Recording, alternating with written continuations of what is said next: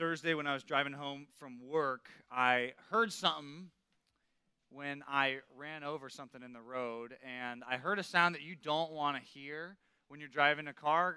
And it's a sound you, you don't actually know is happening until you hear it for a while. You hear like thud, thud, thud, thud, thud, thud, and you're thought, okay, well, maybe it's the road. Do you ever drive on, on some of the freeways and you think, ah, it's probably not my car. I think it's just like something in the road, maybe the seam pattern or something. And I thought that for a while until I pulled up onto the newly paved streets of my neighborhood. They just redid them, and I still heard it. And that's when I thought, uh oh, we got a problem here. And I parked and I checked my tires, and I'm like, all right, it's looking good. Then I come to my front right tire, and I'm like, I think this might be the one. And I look, and there it is a big old bolt with a washer just looked like it was screwed right into my tire, just ran right over it.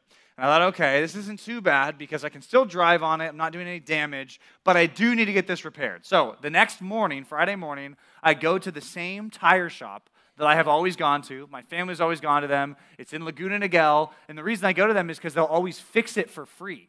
So you go up, and if there's something in your tire, they'll fix it for free. So I'm driving down there to the tire shop. I didn't think anything of it. I was just totally normal. And I looked it up on Apple Maps, and Apple Maps said it's open, it's normal times. My wife even told me it opens at 7:30 a.m. So I'm like, great. I'm driving down there, and I have like the Apple CarPlay thing, and I pl- unplugged the Apple CarPlay just as I was arriving because I thought I know where it is. I'm good. I was getting ready to like, grab my briefcase and get out and all this stuff. Again, I have to repeat. I've been in this store a lot of times. I've taken a lot of cars. I've taken my wife's car. I've taken my parents' car there to get stuff redone, and it was like totally normal until I pull up to this tire shop and I saw something that I think I've literally never seen before. I roll up, this tire shop is completely gone. Not like they're not in there anymore, like the building was leveled. That building, the building next to it, the building all around, like five buildings all around completely leveled. It was the weirdest thing because I'm like, all right, I just drove my car on a flat tire all the way down here to get it fixed, and I pull up to the place and there's no building. It was just the weirdest thing. Have you ever like seen a building or a house or something that you've lived in or spent time in? Not that I've lived in the tire shop or anything like that, but like I'm familiar. I know where to walk in. I know where the back is. I know where the bathroom is. I know where the lobby is. It was weird. And I come up to it, and all I see is a big pile of broken up concrete. It was the weirdest thing. And I looked at that concrete and I thought, when did they like build this? And I'm, well, actually, that's not the first thought. First thought was, where in the world am I going to get my tire fixed? I drove all the way down here. Uh, so then I went to Walmart, and you have to pay at Walmart $15 to get your um, tire repaired. So just a pro tip only go to Walmart if you're willing to spend $15 to get it fixed. Because this place would have done it for free. But I, I was looking at those, those piles of concrete, and it was a lot of concrete. And I, I realize I never really think of what buildings are made of, right? You look at buildings, you walk in and out of them, you don't know what your house is made of, you don't know what your school's made of. You usually don't think much of it until all of those things are right in front of you and you can see them. I looked at that building up. That building was made in the 70s, so I thought this concrete must have been collected and put together like 50 years ago. It was just a weird feeling. I actually looked it up. Apparently, you can take the concrete and you can repurpose it somehow and make new stuff. I thought that because I'm looking at this big building that's knocked down, and it was, it was a trippy thing. And I thought the, the building materials that it's made out of are very important, something you never think of, but when it's all done, it's business, or in your instance, it's a house or a school or anything. You don't usually think of the building blocks, but I want to tell you that Paul says that God is building a building, and you are the building blocks. It's interesting. If you look at what the Bible says about the church, says that he's making something big that you are a part of. And although we don't often think about the parts, it's helpful for us to think about the parts, especially when you're doing the construction process. Right? If you're building a building or building a business or something like that, you're thinking very clearly about the parts that it takes to do that. The Bible says that in the building that God is making, the figurative building that he is making, that you and I are the pieces of the building, which should, if we rightly understand this, change the way you view yourself and view the person sitting next to you. Sometimes we don't think of ourselves as very valuable or important. We don't think of other Christians as very valuable or important. But the reality is, as Ephesians 2 says, God's doing something with us, and it should change the way we look at ourselves. So I want you to open up your Bibles to Ephesians chapter 2. We're going to look at verse 19 to 22. This is really the second half of the passage we started last week. I was tempted to actually take last week's text and this week's text and put them together in our sermons because they're so similar. Remember, last week we talked about how Paul is trying to tell these Gentiles, you are just as included in God's plan as the Jewish people. Okay? They grew up in it. They knew their whole lives were part of God's kingdom, were part of God's family, all that stuff. They knew it. Okay? But the Gentiles were never a part of that. But what the text is saying is hey, if you're a Gentile, if, if you're a person who grew up in Rome, you're a person who was a Greek, or you were a barbarian, or you were some other tribe, you can be fully included in what God is doing and totally a part of his plan. Okay? That's what last week was all about. He says that Jesus came, one of the things he did was he came to reconcile two groups of people that were really angry at each other.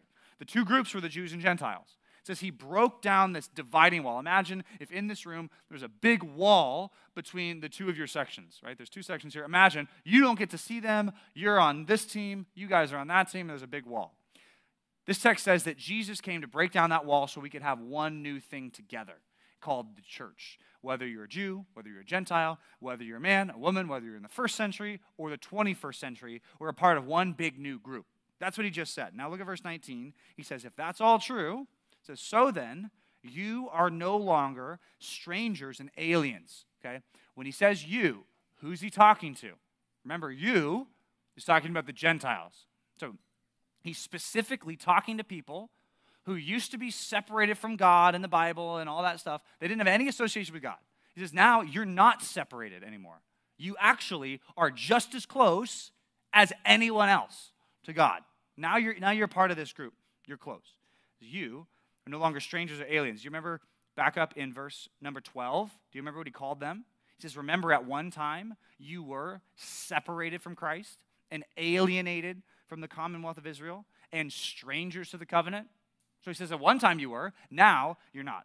Verse 19. You're no longer strangers or aliens, but you are fellow citizens with the saints and members of the household of God. He says two things about these people. He says, You used to be separated, you used to be stranger, you weren't a part of the same group, but now you're two things. You're a fellow citizen with all the other saints Moses, Abraham, Elijah, Isaac, all these people in the Old Testament who did good things for God, David, Nathan, Solomon, all that. Okay, now you are included with them.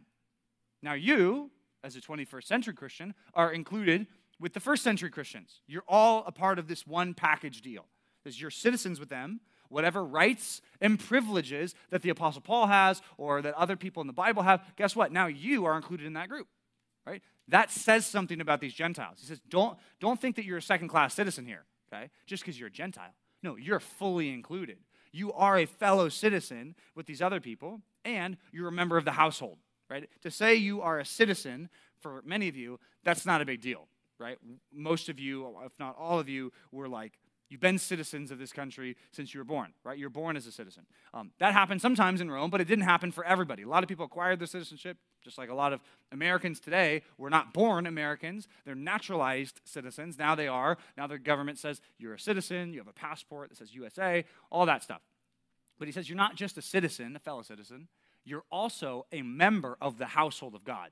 So it's like he's taking this imagery and he's saying, not only are you like a part of the same country, and having the same rights and duties, but now you're also part of the family. Like that's a bigger step. That's a closer relational step than a citizen is. Citizen gives you rights, privileges, and all that stuff, but now he says you're not just that, you're also a family member with Abraham, Isaac, Jacob. That's why in Galatians he says, you know, if you believe in Christ, you're, you're a son of Abraham. You're a part of the family. Even if you're not a son of Abraham in the sense that you're a Jew, right? Just like most of you are not Jews, but you can be called a son of Abraham, so to speak, in the family of God because you have faith in Christ. That's what he says. You're a member of the household of God. That's a big statement, right? And by the way, as a teenager in the 21st century, trying to figure out who you are, trying to present yourself in a way to the world and you know who you're going to be, your identity, this is super important, if not the most important thing. If you're a Christian, right, that is the most important thing about you. Now, that doesn't mean it has to be on the, you know, the top of all your you know, Instagram bios. That doesn't mean it has to be the first word. But here's what's most important about you, okay? The fact that you are a citizen with all the other saints and you're part of God's family, right? If you start to view yourself, I'm a, I'm a citizen with these saints and I'm a part of God's family, Okay? That radically changes who you are. Right? You're important, right? Um, that, that's why the, all the common cliches and phrases about, oh, you're valuable, you're worth, if that's not based in something real, then it's just kind of, I don't know, useless sayings. But if the Bible says you have been loved by God, you're a part of his family, that means that you're important, and that also means the person sitting next to you, if they're a Christian, they're, they're tight with God too. It, it affects the way you view yourself, and it also affects the way you view other people who are Christians. It also, for these Jewish people, imagine you're a Jewish person hearing this letter. And maybe you were one of those Jewish people that was kind of treating the Gentiles in the church badly. Guess what you're hearing now? I can't do that anymore. I can't treat these other Christians in the church as second class citizens just because they were, come from a different family. I can't do that anymore. I have to treat them with respect and dignity and honor because they are equally God's children like I am because I'm in Christ. Look at verse 20. If you want more, it says, You're also not just members of a household, you're not just citizens, you're also built on the foundation of the apostles and prophets. Right? So this group, now he's going to change the analogy. First analogy was you're like citizens. Second analogy says you're like members of a household, right? Family members. But he, even when he uses the word household, do you notice that's the that's the turn? He's like, you're a part of God's house. Now, when you hear that, what do you think? Oh, I'm a part of God's family. Or does he mean literally you're part of the house, the structure? He starts to use that imagery too. So he kind of shifts the idea now. Now he's saying you're not only like a part of the family, you're like a part of the walls and the beams and the concrete. You're a part of the thing that God is building here. It says you're built on the foundation of the apostles and prophets. Those were the first people to speak God's word. Those are the first people to share the gospel. He says, if you ever want to know if you're important or valuable, or if this church, whether it be big or small, or whether people like your church or they don't like your church, if your church is built on the foundation of the apostles and prophets, guess what that says? It's very important, very valuable, it's precious to God.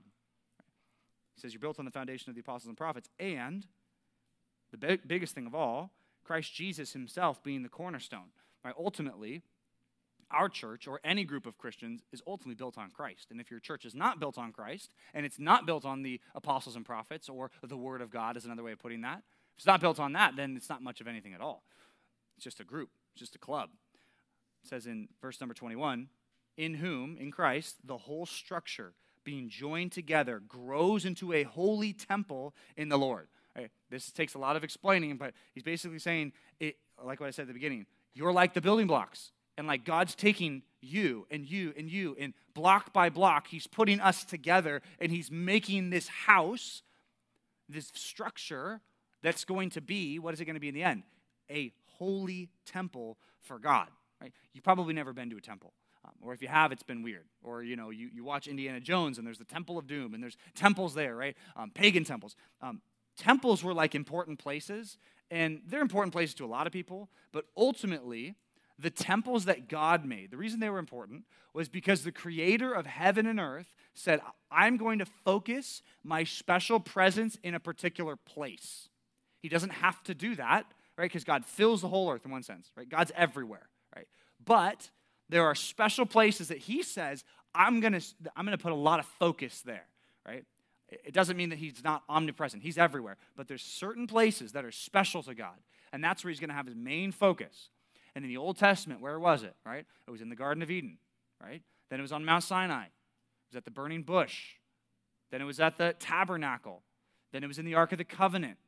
Then it was in the temple that Solomon built, right? It was in all those different places. It was like God's special focus went from one place to another. Now, here's what he says Where is God's special focus right now? Where's God's temple? Is it in heaven or is it here? This is the amazing thing it says. It's here, it's the church. It's in you. It's in the people that God is gathering together. That's a mind blowing truth, right? Eh, we're just, you know, blocks of concrete unless we're put together into one big structure that God is going to fill with his presence. That's a big claim. In verse number 22, he goes further. He says, In whom you also are being built together, like right now, block by block, piece by piece, into a dwelling place for God by the Spirit. Even some people look at this text and say there's even imagery that as like the, the concrete. And this does not work with buildings, right? If you build a building, the structure will basically be the same later, right? Unless something happens, there's a hurricane or something, you know, and it blows down like you've seen in the news, right? but the structure doesn't really change. This goes a little bit further, and some people think what this means is it's like the building blocks themselves are getting molded and shaped over time so that what the church is in the end, when every person now is perfect and righteous and holy, what kind of a building are we going to be? What kind of a, a church are we going to be when it's not just Compass Bible Church or, or this church or that church? It's the whole church together with God. That's an interesting thought. And that's what he's saying here. That's what we are. Um, why is this important to any of us, right?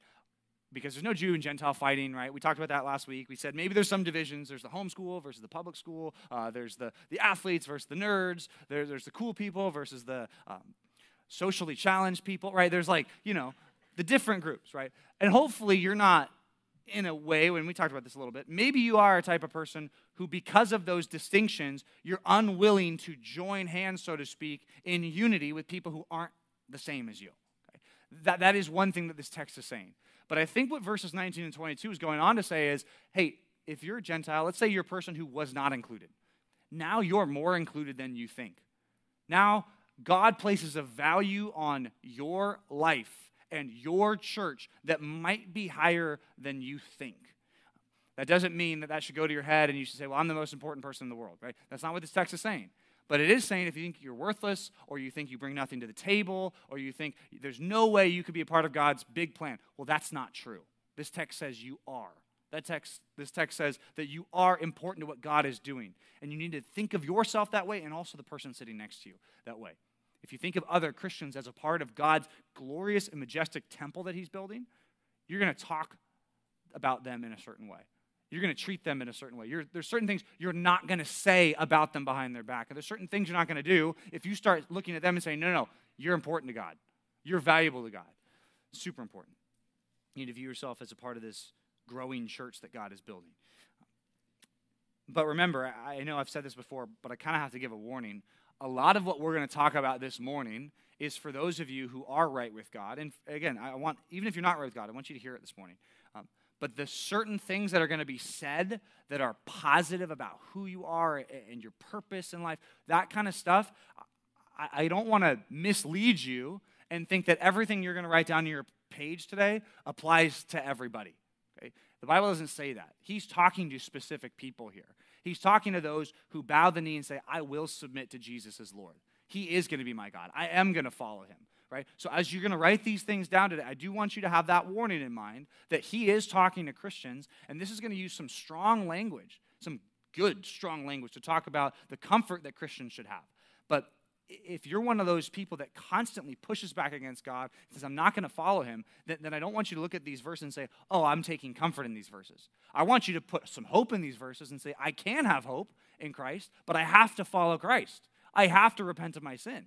I have to turn and, and trust God. Then these things will be true about me. Okay, so I just want to say that as a warning before we write these things down. But I want you to write this down for point number one. I want you to be reassured about your place in God's plans. Be reassured about your place in God's plans. That is exactly what the Gentiles needed to hear. You are a part of what God's doing. Don't let anyone tell you you're not. And if you're treating some people like they're not a part of God's plan, then don't do that. And again, the context, what is it about? It's about Christians, it's about the church, it's about Jew and Gentile. But for you, it is helpful that, that now your job is not to find your identity in what you were before Christ or your natural talents or your giftings, or to put it in a weird way, but is it a textual way, in your Jewishness or your Gentileness, right? You're not supposed to say, that's the most important thing about me. Here's another easier way to put it do not define yourself based on anything other than what God says. Don't define yourself by other things. Don't say, yeah, you know, I'm pretty important because don't, don't you know, I'm a really good athlete. Have you ever heard I'm a great athlete? Or, or you know, I'm really smart. Like, or, or you know what, people like me. People, I'm funny. I'm funny. Like, don't define yourself and give yourself any value and status based on that. Don't think of yourself like that, right? So, for those of you who are whatever, athletic or smart or intelligent, whatever, like, okay, that's great, but don't define yourself that way. Right? You're going to be proud. You're going to be arrogant. You're going to assume on God's grace and you're going to think that you deserve it. And you're going to think that these things just should happen to you because you're amazing and everything should go well for you. Okay? Don't do that. But also, If you're on the other end of the spectrum, you think, I'm not talented, I'm not good looking, I'm not smart, I don't have anything that that person has, I'm worthless. Don't you dare say that either, because you're not. It's not true. If you're in Christ, that's not true about you. If you're a Gentile, so to speak, you're a person who is separated, now you're, now, now you're brought close to Christ and you're in Christ, you're not far off, okay? If you think of yourself that way, you're thinking wrongly of yourself. Some of you think wrongly about yourself often. You say things to yourself and about yourself that are wrong and they're evil. And some of you say it enough times, you end up believing what you say about yourself, and it's wrong. He says, your fellow citizens. Okay? First subpoint there, I want you, what I want you to write down. If you're a Christian, we're included as privileged citizens. Okay? You're included. Two things that you're included about, and the one thing you're built on. Right? That, that's what these subpoints are going to be. The first two things that we're included in. First thing we're included in is we're privileged citizens. What would that look like? Well, I read some stats today, or not today, but I read them this week. In the first century, there was about 50 million people that lived in the Roman Empire. 50 million, that's a lot, right? Um, but only about 5 million of them were citizens. So that's about 10%, right? One out of every 10 people were citizens with all the rights and privileges to vote, uh, the ability to have a fair trial, all those things. Most people in the Roman Empire, 90% of them, were not citizens. Can you think of anyone in the Bible that was a Roman citizen? Right? Do you know that Paul, the guy who writes this, actually is a Roman citizen? And he uses his Roman citizenship once. He actually does it, eh, actually, a few times. But one time he did it was in Philippi. Remember, I told you this story a few weeks ago of the most important question What should I do to be saved? Well, right after that, they're let out of jail, right? The Philippian jailer. And the people did not know that Paul was a Roman citizen. And because they didn't know, they put him in prison. They did all these things that they weren't allowed to do. They tortured him, did all these horrible things that you are not allowed to do to a Roman citizen. And they did it to him. And then Paul, when he comes back and he starts dealing with them, it says that they were ashamed. They were scared because they found out he was a Roman citizen. So they said, Here, can we just like sneak you out in the middle of the night? And can you, can you run away from the city of Philippi?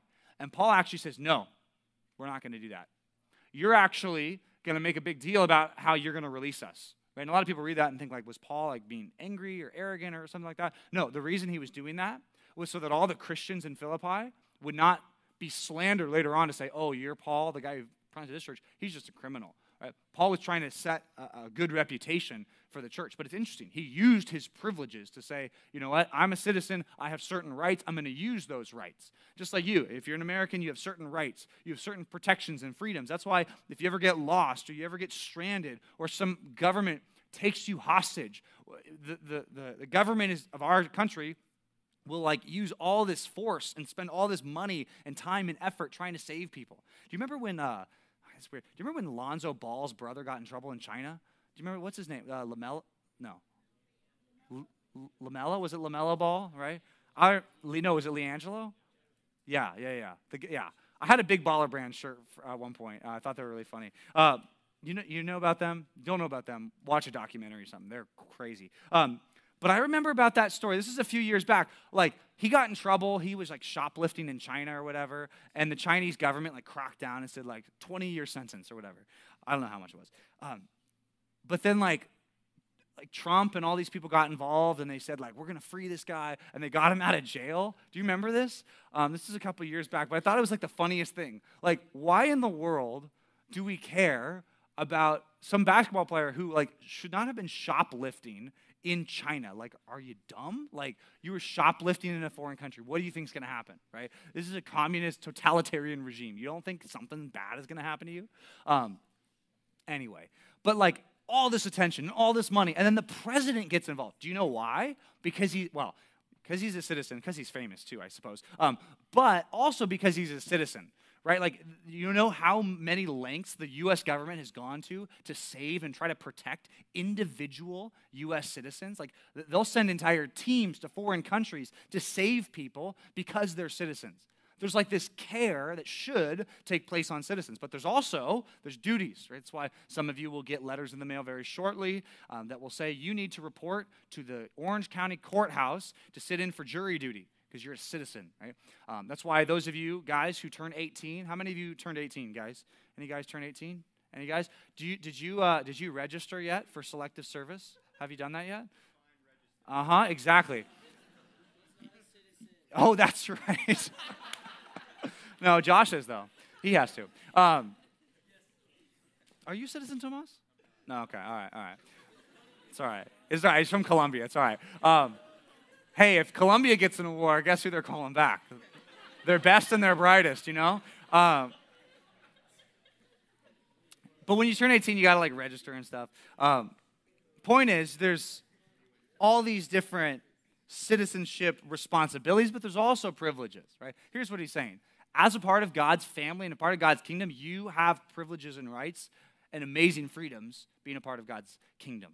Here's one way to put it. Paul said this, Philippians chapter 3 verse 20. He says, "But our citizenship is in heaven, and from it we await a savior, the Lord Jesus Christ, who will transform our lowly body to be like his glorious body by the power that enables him even to subject all things to himself."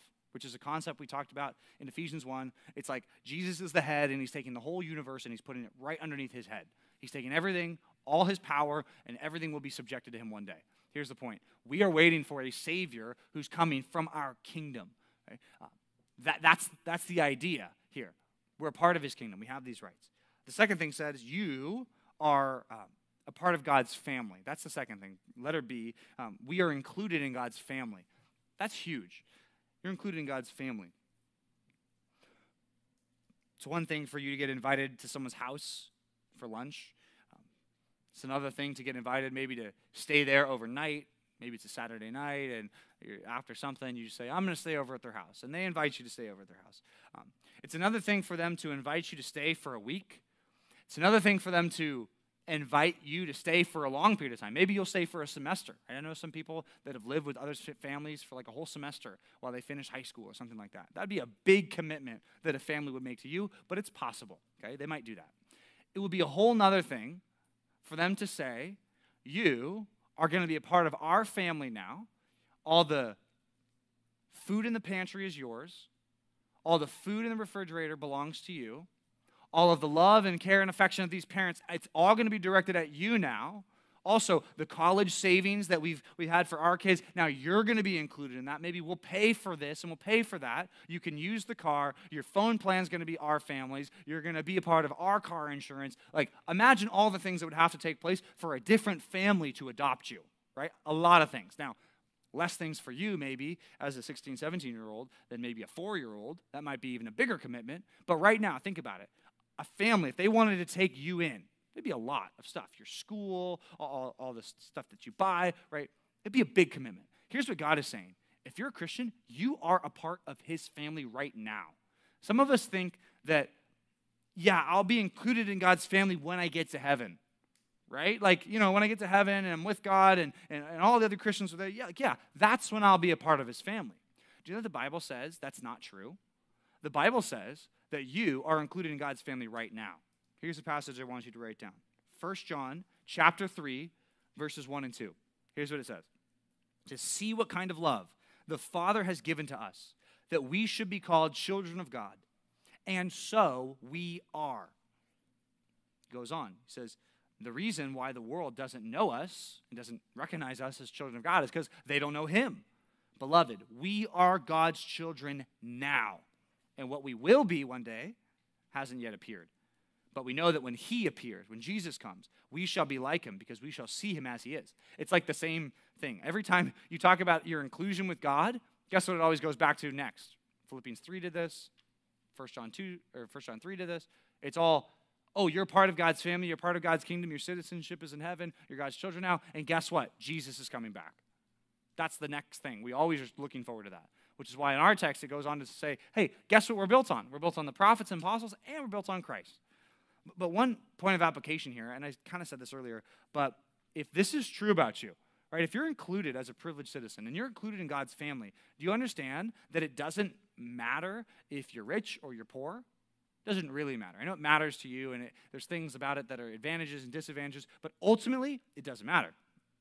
It doesn't matter if you're popular or you're an outcast, right? I'm just trying to give you the extremes. Most of you fall in between the extremes somewhere, right? You're, you're not the um, you're not the most popular person, and you're not the least popular, right? Some of you might think you are, but you're probably not. There's probably someone worse than you. Um, There's an account on Instagram. I probably shouldn't even say this, but there's an account on Instagram that's all like called cringe, and it's like people who are very cringy. I, someone sent me a video from them, and um, worse than you, right? Um, you're, you're all pretty cool compared to the people. Yeah. Anyway, um, it's crazy. Um, yeah, I won't say anything more. Uh,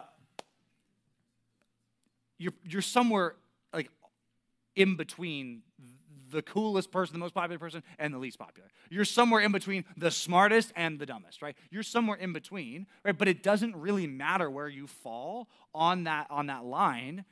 If you're in Christ, that's the most important thing about you. It doesn't matter if you're rejected by others. It doesn't matter if you're embraced by others. It doesn't matter if you become famous one day or you die and nobody and you die alone, right? Um, sorry, kind of graphic, but like if you're in Christ, that's what matters most. And I know I'm saying that, and you're thinking, yeah, right, yeah, right. Um, you, you could you could tempt the opposite and you could say i'm going to try to chase all those things and think those matter most but let's talk in 10 years and come right back and guess what we're, we're still talking about this this is the most important thing about you and if you're not in christ um, this ought to be all the more motivation to be right with god Get, does that mean that all my guilt and sin can be taken away forever? Does that mean I can be included in God's family? Does that mean I can have the full rights and access a, of a citizen? I don't think so, John, because you don't know the things I've done. Okay, well, here's the thing. This is the promise for Christians. Right? Who are Christians the ones who earn their way to God? Remember, we just studied. It's by grace you've been saved through faith. You don't get there by earning all this status. This stuff is grace. That's why we're still in the series called Grace, because all this, the fact that you can be included, the fact that you can have privileges, the fact that you can be part of God's family, all of that is God's gift. That's not something that we earn. That's not something that any of you have earned. If, this is true of you, God gave it to you. And He can give it to the person sitting next to you, too. If you're one of those people that think, I can't be saved because, you know, ha- everything would have to change, well, look at this and say, this is the most important thing. Next thing it says is you're built on the apostles and prophets. What does that mean? I want you to write it down like this We're built on God's word.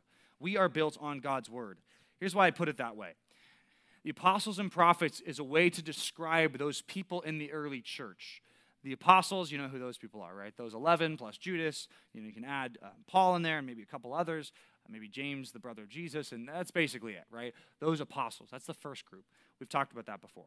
Um, then the prophets, and, and this is kind of debated. Some people think this is a reference to the Old Testament. That's possible. But this is probably talking about those prophets that came in the early church who were there to speak God's word when there was no Bible, right? You hear Pastor Mike talk about that a lot, right? They're, they're, they're preaching God's word without a New Testament, right? So you've got these people that do miracles and signs and wonders, not by their own power, but by God's power. And you start to wonder, like, okay, if you're if you're a small little church and everyone's opposed to you, right, how important can we really be? Are we sure we're a part of this group? And Paul says, no. Remember, you're built on the apostles and prophets. And how today can we manifest the built on the apostles and prophets? I think the best way we can describe it is if we're following what the apostles and prophets wrote. Okay, that's why built on God's word. If a church is built on God's word, we've got a lot of value a high level of importance. It doesn't matter if they have a big budget or a small budget. It doesn't matter if there's lights on their stage with worship or there's not, or if there's guitars or if there's any. It doesn't matter. They could be an old little tiny church or it could be a big impressive church. If you're built on God's word, that's the most important thing about you. In the first century, um, there's these people in Ephesus that could actually start to name off these apostles, and maybe some of them had seen them right? Paul was one of the apostles. You got Peter and, and James and John. You had these people. John was one of the guys who actually spent some time in Ephesus later on. Um, and they could point to those guys and say they know Jesus. They actually lived with Jesus, they walked with Jesus, they talked to him. Um, and the Gospels actually tell us for, uh, this is uh, John chapter 16, verse 12. Jesus said to them, He says, I, I still have many things to say to you, but you can't bear them right now. He says, I got more information for you, but I'm not going to tell you right now. But when the Spirit of truth comes, he will guide you into all truth, for you will for he, the Spirit, will not speak on his own authority, but whatever he hears, he will speak and will declare to you the things that are to come. So Jesus promises for these apostles, I'm going to give you my spirit, and through the power of the Spirit, you are going to have God's word, like God's actual word. That's why the book of Romans is God's actual word. So the book of Revelation is God's actual word. And the book of Ephesians is God's actual word. And that's why that's the most important book that you have ever read because it's sitting on your laps right now. And, it, and this is God's word, really from God. Jesus promised it. If you ever, you know, people talk about, oh, you know, the apostles, they, they just kind of went rogue. They didn't follow the message of Jesus. Paul changed the gospel. If you ever hear that, say that's crazy because Jesus promised the apostles are going to speak for him when he's gone by the power of the Spirit. He says, I have many things to tell you, but I'm not going to tell you right now. If you're in Ephesians 2, later on Ephesians 4, Ephesians 4 11, Paul talks about this a little further. He explains that God gives gifts to the church, the big church, universal church. What are the gifts that he gives? Well, verse 11 says he gave the apostles and the prophets, okay? And those are that first two group of people we just talked about. The church is built on them. We have God's word, we heard it from them. That's why we have our New Testament, that's from the apostles and prophets, right? But then he also gives to the church the evangelists. The evangelists were people like Paul who would go from town to town and they'd start a new church. Sometimes they would stay there, other times they would just start a church, collect the leaders of the church, and then leave and do it again. Right? The evangelists, and then also what are his other gifts? The shepherds and teachers. The word shepherd is the word pastor. It says now God gives the gift of pastors and he gives teachers and he gives lay leaders and people who are small group leaders, and God gives them not to now give God's word in a new way, right? But to now teach the word that God has given us through the apostles and prophets. So it's just interesting that, that he gives more explanation. But our church, our church, is built on the foundation of the apostles and prophets, right? I know that's a weird thing, right? And a lot of people, if you came from a Catholic background, you might know that Roman Catholics will criticize Protestants because they'll say, we are the only one true church that's built on the foundation of the apostles and prophets. And what I'm telling them is, uh, if you're not built on the Bible, you're not built on the foundation of the apostles and prophets, right? You're built on the foundation of the magisterium. You're built on the foundation of your tradition, right? So let's go back to God's word. And then that's the people who follow God's word. Those are the people who are built on the foundation of the apostles and prophets. It's a little bit confusing, but that's what he's talking about. By the way, if you want a fun fact, um, I think it's ironic that in Revelation 21, when the New Jerusalem is being described, Revelation 21 14, do you know whose names are written on the foundation of the New Jerusalem? The apostles, right? Just interesting that later on, the last two chapters of the Bible explains the apostles and prophets, they're important, right? By the way, that's why sometimes when we look at the Gospels and we say, man, Peter, why'd you make that bad mistake? And well, that was so dumb. Be careful how you talk about Peter, just because, um, you know, he's part of the foundation of the church. So, you know, when we say, oh, Paul, why did he make that mistake? It's like, well, be careful, right? Um, I, don't, I don't know if you want to say that, right? I don't know if I want to um, diss on the, the foundation of the church too much. Um, not that any of you are slandering the apostles or anything like that. Um, but I guess if you were, that's a very distant point of application. Last thing here, it says we're built on Christ himself. Okay, that's the last subpoint you can write down. We're built on Christ himself. If you want to ever be reassured about your place in God's plan, remember that not only are you included, but you're also built on something solid. You're built on the apostles and prophets, God's word, and you're also built on Christ. Christ is the cornerstone. We should probably talk about that word means. Cornerstone um, could be one of two things. One thing that it could be was in an archway you know how these Romans, they built these big arches, right? And when they build the arches, the cornerstone was not the bottom stone, it was actually the top stone. And in an arch, if you understand the physics of how that works, if you take that top part out, the whole thing falls in on itself. But if you have that top key stone at the top, it holds the whole arch together. Okay? That's one possibility for this word. Another possibility, probably the better possibility, one that you think of immediately, is an actual cornerstone. So, like in a building, the bottom corner that does a couple things it holds a lot of the weight, but another thing that a cornerstone will do is it defines the angle of the building. I don't know if you ever thought about that, but if we went to the corner of a big building, and let's just say it was a nice, perfect square, right? Let's say it's a square. Then what it's going to do is it's going to define the wall shape. The wall shape is going to be a 90 degree angle right? If it has a, you know, obtuse angle or whatever, it will define the angles, right? That's one thing that a cornerstone does. And I think that's important to this imagery, right? Christ not only is the foundation of the church, he's also the one that defines the church. If a church starts to go outside of what Christ teaches or what the apostles and prophets teach, then it's not a true church, right? but it defines what it is. Another thing that it does, interestingly enough, have you ever thought about this? That a cornerstone holds together two walls. Okay? Why might that be significant? Because remember what he just talked about? These two groups of people, the Jews and the Gentiles? He says, now we are both one in Christ. It says, Christ broke down the dividing wall between us, and now it's like he holds up both walls the Jew wall and the Gentile wall, and now we're together in one structure. It gives us a lot of analogies and imagery. I think it teaches us something about Christ that he is our rock, he is our safe place, he's our stable helper. This is promise of the Old Testament. Um, Psalm 118, 22 talks about how the stone that the builders rejected has become the cornerstone about Jesus. Who are the builders? Right? Those Jews in the first century, they said, nope, he's not our Messiah. And it's like, yeah, but they rejected him, and many of them later on will submit to them, submit to Jesus, and say, You're, you're the Lord. Jesus actually quotes that himself in Matthew 21 42. He says, You ever heard that Old Testament saying that the stones that the builders rejected have become the cornerstone? That's, that's me, Jesus says. It's also in Isaiah 26, 28 16. Isaiah 28 16 says, Therefore, thus says the Lord, Behold, I am the one who has laid a foundation in Zion, a stone, a tested stone, a precious cornerstone of a sure foundation.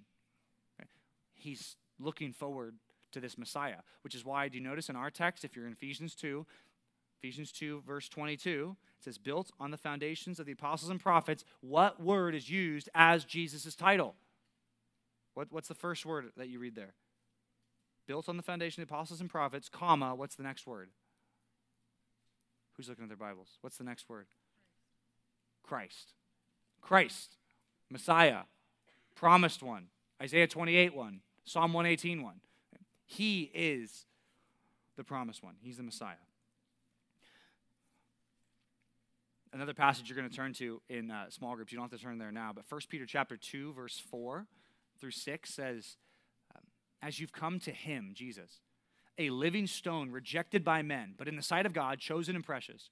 You yourselves are like living stones, being built up as a spiritual house. Do you see how it's the same imagery that Paul uses? Like that's what we're like a big house for God, a temple for Him. He goes on to talk about the cornerstone is ultimately Christ. Here, here's what I guess I'm trying to say with this last point, um, this, this last subpoint. Most people will spend their life trying to be successful, trying to build relationships, trying to build wealth, trying to build a platform, trying to build popularity, trying to build fame, all these things just so they can trust in it, just like the rich fool in Luke 12, and they say, Good, now I've got it. But when those things start getting taken away, people whose whole identity and worth and life is all wrapped up in that, you start to see how they crumble piece by piece when their cornerstone is not Jesus, when their cornerstone is whatever, fill in the blank, they're, they're, they're athletics, right? Yeah, and then they get hurt. And now they can't play. Now they, they feel like I'm worthless. I can't do what I'm made to do. Well, because your whole self worth was built up in your athleticism. Right? The people who are artists, right? who lose their vision and are able to see things the same way. And oh, now, now, now you want, now you're suicidal, right? It's like, well, what? Because your whole self worth was in that one little thing. Right? That's not what you're supposed to do if you lose your health, or you lose your money, or you lose your popularity, or you lose your fame, or you lose your relationships. That's why so many people today want to end their life. You realize, do you know why they want to end their life? Because all their hope was in something.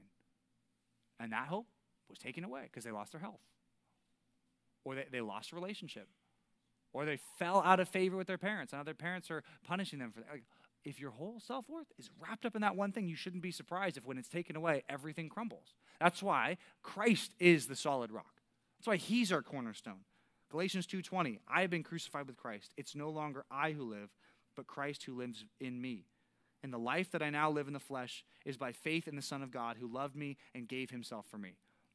Colossians 3:4, when Christ, who is your life, appears, you'll also appear with him in glory, right? Christ is your life. That's what it needs to be all about. Back in our passage, it says that we're made into a temple for God. I don't want to miss that. Uh, point number two, I'd love for you to write this down. I want you to see the whole purpose in this. Point number two says, I want you to be holy because you're made for God. That's the point. It says, We're built into a holy temple for God. Now, what kind of people should you be? Actually, that phrase comes from 2 Peter 3. If Jesus is coming back, and if the world is going to be changed, and all the things that we find so valuable and important are going to be taken away, what sort of people ought you to be in lives of holiness and godliness? When it's all taken away, right? And if you know, and many of you know for certain, it's all going to be taken away, what kind of people should you be? Holy, because you're, you're made for God. And sometimes we talk about doing good and being a good person. Right? And if we say that and we divorce that concept from the reason why, a lot of us aren't very motivated to do it. Right? Why should you avoid the parties? Why should you not get drunk? Why should you not smoke weed? Why should you not have sex? Why should you avoid all those things? Right? Why? Everybody else? Well, okay, because if you're made for God and if you're holy, and if God is building you into a holy temple, then I guess you should. Because it's not about you anymore, it's about Him that your life will not be all about making money. It will not be all about getting married. It will not be all about having cute kids. It will not be all about having a big house. It won't be about that. You might have some of those things, you might not, but it's about Christ. Be holy because you're made for God. I'm a golfer. I've told you I'm a golfer. You know that.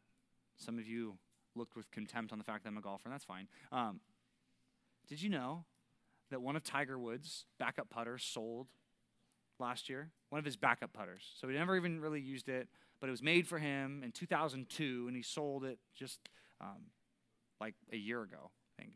August of 2021. Do you know how much this backup putter of Tiger Woods sold for? It sold for $390,000. The material to make that putter probably costs 40 bucks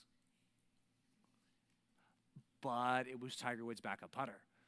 If you know this name, Scotty Cameron, he's the one who made it for him, right? If you know anything about golf, Scotty Cameron putters are like the nicest putters, they're expensive, right? Um, but it wasn't just any Scotty Cameron putter. It was specifically designed and made for Tiger Woods. And the reason it was so expensive is it's made to look almost exactly like the one he uses. He's been using the same putter for over 20 years. He's won 14 of his 15 majors with this putter. It, he'll never sell it. He shouldn't never never sell it. It should be in a museum, right, when he dies, right? Uh, that thing would be worth tens of millions of dollars, right? Why? Well, because it's Tiger Woods. Not because of what it's made of, but because of its owner, because of who it was designed for, because of the significance in the person it represents. And that's kind of the point here. If we're a holy temple for God, that's what gives the value, not in what you are, because you're just again, kind of like the putter, made of $40 worth of stuff, right? You ever, you ever heard this? That the human body, all the, the, the stuff that's in your human body, is made of about $40 of gardening supplies, right? You can find all the material in your body, all the carbon, all the oxygen, all of it you could you could buy it for about 40 bucks at the hardware store, right? It's actually very interesting, right? But you're valuable and important not because of what you're made of, but because God made you and you're made for God. It's the same way with the church, it's the same way with the Christian life. We're valuable, we're, we're something because of who we're made for. I told you that in the Bible, God's special presence moved from place to place. It moved from, it moved from Eden, then it moved out of Eden. There's a symbolism in the ark, right? When Noah got in the ark, it's like God was there with them, basically. The Ark of the Covenant, that was that box where they put the Ten Commandments and some other items. And whenever that box, that little ark, was taken away from the nation of Israel. There was a phrase that was used in the book of 1 Samuel when um, the, the, Philistines are fighting against the Israelites and they take the, the Ark of the Covenant away and they steal it. One of the ladies in town, in Shiloh, gave birth to a baby boy and named the baby boy Ichabod. Um, Ichabod is a word which means glory has departed. The glory of God left. God left us. Right? And for the Israelites, that's basically what happened. Right? God left Ichabod. Right? Don't name your kid Ichabod. Right? That was not on our list of baby names. Right? Um, for Jordan, no, it's Jordan, not, not Ichabod. But it represents something. And when Ichabod is said, if someone uses that word Ichabod, what it means is God left. Right? God left you. He's gone. Um,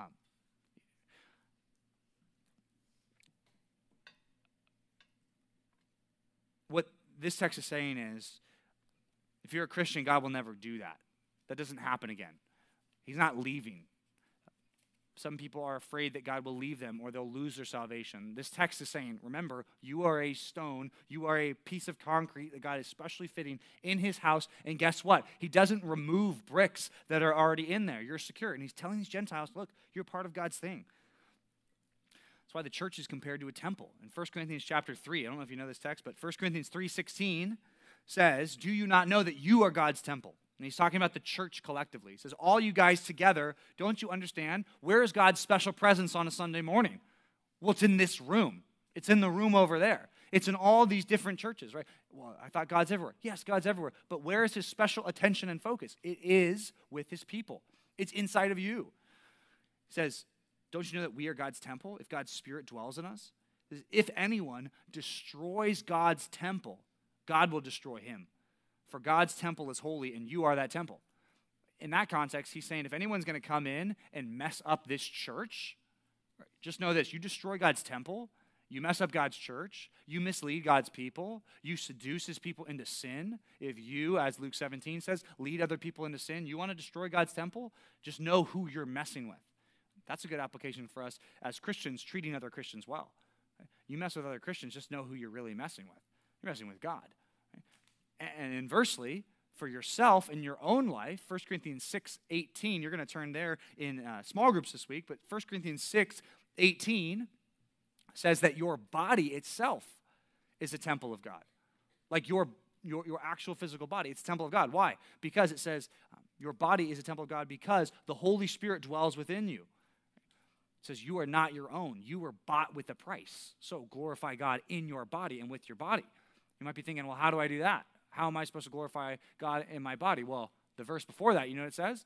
It says, flee sexual immorality. Every other sin a person commits, they commit outside the body, right? They do things in the world. But sexual immorality, they sin against their own body. It's like they're using God's temple to do something that God disapproves of. It's like using God's temple to be the place where you're offering pagan sacrifices, is the idea. It's like you can't do that. Don't do that. You're God's temple.